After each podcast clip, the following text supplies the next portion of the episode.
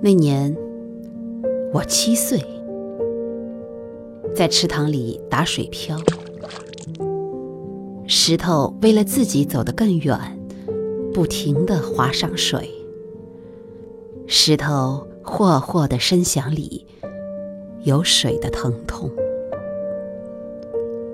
石头沉默了，水面上只留下一圈圈叹息。我性格中的柔软，从这叹息里开始。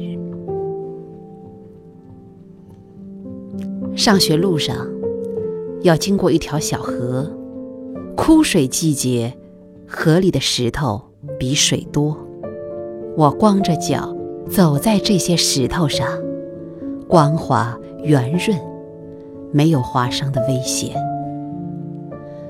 从山上流下来的水，在暗中费了多少心血，才把石头教育的这么温顺？我一直怀疑，我的事故跟这些石头有关。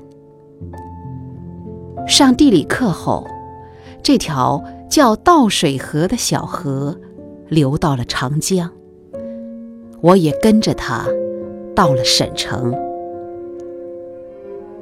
在长江边上，我一次次试着将一块块石头从北岸投掷到南岸。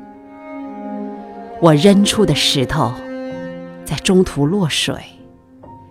我人生的许多失败，都是这些石头落水溅起的回声。此刻。我放下鱼竿，坐在海边，看见大海开出的花朵在瞬间凋谢，看见即将分离的人说着“海枯石烂”。我微微一笑，像夕阳消逝前在海面闪烁。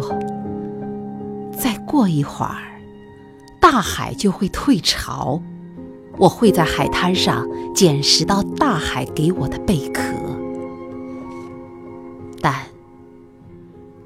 我起身走了。多少年过去了，我已不再纠缠于水落石出。时间堆积的淤泥下，无数失去棱角的石头，无疾而终。